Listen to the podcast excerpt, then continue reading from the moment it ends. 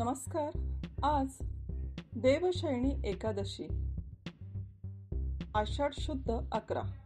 युधिष्ठराने विचारले केशवा आषाढ शुक्ल पक्षातील एकादशीचे नाव काय? त्या दिवशी कोणत्या देवाची पूजा करावी व त्या व्रताचा विधी कसा आहे ते मला सांग. श्रीकृष्ण म्हणाले हे पृथ्वीचे पालन करणाऱ्या राजा जी कथा पूर्वी ब्रह्मदेवाने नारदाला सांगितली तीच आश्चर्यकारक कथा मी तुला सांगतो. नारदाने विचारले पित्या ब्रह्मदेवा आषाढच्या शुक्ल पक्षातील एकादशीचे नाव काय आहे व तिचे महात्म्य काय आहे ते मला सांगा. कारण मला विष्णूची आराधना करायची आहे. ब्रह्मदेव म्हणाले कलियुग आवडणाऱ्या मुनिश्रेष्ठा तू चांगले विचारलेस. तू खरोखर वैष्णव आहेस. त्रैलोक्यामध्ये एकादशी सारखे दुसरे पवित्र व्रत नाही. हे व्रत पुण्यकारक असून ते पापांचा नाश करते व सर्व इच्छा पूर्ण करते. ज्या मनुष्याने जन्माला येऊन हे व्रत केले नाही त्यांना खरोखरच नरकाची इच्छा आहे असे समजावे. आषाढ महिन्यातील शुक्ल एकादशी पद्मा किंवा शैनी या नावाने प्रसिद्ध आहे. ऋषिकेशाच्या प्रीतीकरता या एकादशीचे उत्तम व्रत जरूर करावे. आता मी तुला या एकादशीची पुराणातील कथा सांगतो. ही कथा ऐकल्यानेही महापापाचा नाश होतो. पूर्वी सूर्यवंशामध्ये माधाता नावाचा राजा होता. तो चक्रवर्ती सत्य प्रतिज्ञ व प्रतापी होता. तो आपल्या प्रजेचे पालन धर्माने व स्वतःच्या आवरस पुत्राप्रमाणे करीत असे. राज्यात कधीही दुष्काळ पडत नसे व कोणालाही कसल्याच आधी व्याधी नव्हत्या. त्या राजाच्या कोशाघरात अन्यायाने मिळालेले धन थोडे सुद्धा नव्हते. तो अशा प्रकारे राज्य करीत असताना पुष्कळ वर्षे लुटली. एकदा राजाच्या पूर्वजन्माच्या पापामुळे त्याच्या राज्यात तीन वर्षे पाऊस पडला नाही त्यामुळे प्रजाजन वैतागले. व भुकेने आर्त झाले. राज्यात धान्य अजिबात नसल्यामुळे देवयज्ञ पितृयज्ञ अग्निहोत्रे व वेदाध्ययन हे सर्व बंद पडले. तेव्हा सर्व प्रजाजन राजाकडे आले आणि म्हणाले राजा प्रजेच्या हिताचे ठरेल असे आमचे बोलणे ऐक. पुराणामध्ये पंडितांनी पाण्याला नारा असे म्हटले आहे तेथे पाण्यातच राहण्याचे भगवंताचे घर आयन आहे म्हणून तर भगवंतांना नारायण असे म्हणतात. नारायण सर्वांच्या हृदयात राहतो. हा भगवान विष्णू पर्जन्य रूपच आहे. पर्जन्याची वृष्टी तोच करतो. त्यातूनच अन्न निर्माण होते व अन्नातूनच प्रजा निर्माण होते. हे राजा असा हा पर्जन्य नसेल तर प्रजेचा नाश होतो. तेव्हा नृपश्रेष्ठा ज्यामुळे पाऊस पडेल व आमचा योगक्षेम चालेल असे काहीतरी कर. राजा म्हणाला प्रजाजनांनो तुम्ही सांगितलेत ते अगदी खरे आहे. अन्न हे ब्रह्मस्वरूप आहे. सर्व चराचर जग अन्नामुळे स्थिर आहे. सर्व भूत मात्र प्राणी मात्र अन्नातूनच निर्माण होतात.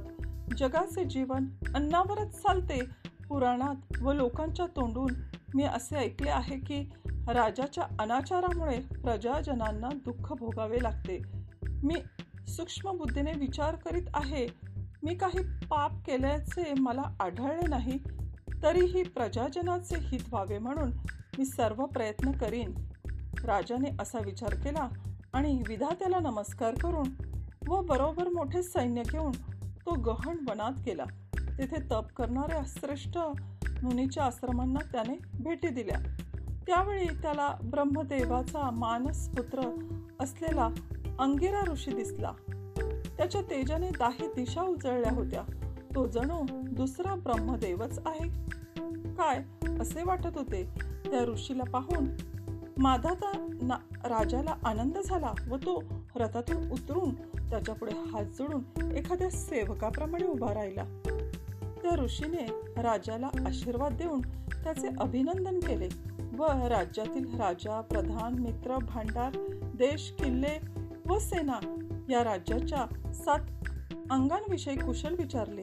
राजाने स्वतःचे कुशल निवेदन करून ऋषीचे कुशल विचारले. नंतर ऋषीने राजाला इकडे वनात येण्याचे कारण विचारले. मुनीला ते कारण सांगताना राजा म्हणाला मुनिश्रेष्ठा मी स्वधर्माप्रमाणे पृथ्वीचे पालन करीत होतो तरीही माझ्या राज्यात अनावृष्टी का व्हावी याचे कारण मला समजत नाही. माझा संशय नाहीसा व्हावा म्हणून मी आपल्या पायापाशी आलो आहे. तरी प्रजाजनाचा योगक्षेम चालेल व त्यांचे समाधान होईल असा उपाय सुचवावा. अंगिरा ऋषी म्हणाला राजा हे कृतयोग सर्व युगात उत्तम आहे असे म्हणतात. या युगात ब्राह्मण धर्म प्रधान आहे आणि धर्माचे चारी चरण संपूर्ण आहेत.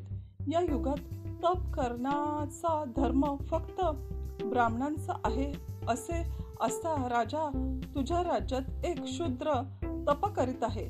करू नये असे काम त्याने केल्यामुळे तुझ्या राज्यात मेघ वर्षत नाही तू त्या शूद्राचा वध करण्याचा प्रयत्न कर म्हणजे दोष दूर होईल.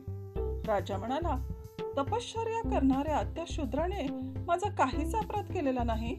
तो निरपराध असताना मी त्याला मारणार नाही. तरी दुष्काळ नाहीसा होण्यासाठी मला एखादा धार्मिक उपाय सांगा.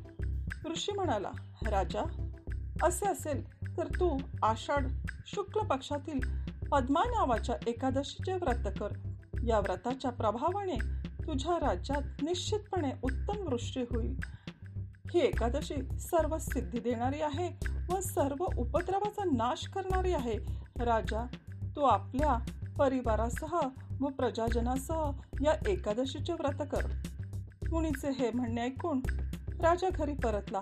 आषाढ महिना आल्यावर त्याने पद्मा म्हणजे शैनी एकादशीचे व्रत केले. ब्राह्मण क्षत्रिय वैश्य शूद्र या चारी वर्णाच्या प्रजाजनांनीही हे व्रत केले. राजा त्या सर्वांनी असे व्रत करताच मेघांनी वर्षा सुरू केली. सर्व पृथ्वी जलाने भरून गेली व थोड्या दिवसातच पिकांनी शोभू लागली. ऋषिकेशाच्या प्रसादाने सर्व लोकांना सौख्य लावले याकरिता पद्मा एकादशीचे हे उत्तम व्रत अवश्य करावे. हे व्रत ऐश्वर व मुक्ती देणारे व सर्वांना सुखदायक आहे. या एकादशीचे महात्म्य वाचल्याने किंवा ऐकल्याने मनुष्य सर्व पापापासून मुक्त होतो. म्हणून ही देवशैनी एकादशी प्रत्येकाने जरूर करावी. याप्रमाणे ब्रह्मांड पुराणातील पद्मा एकादशीचे महात्म्य संपूर्ण झाले. Shri कृष्णार्पणमस्तू Hare Krishna, Hare Krishna, Krishna Krishna, Hare Hare, Hare Ram, Hare Ram, Ram Ram, Hare Hare, Hare Krishna, Hare Krishna, Krishna Krishna, Hare Hare, Hare Ram, Hare Ram, Ram Ram, Hare Hare.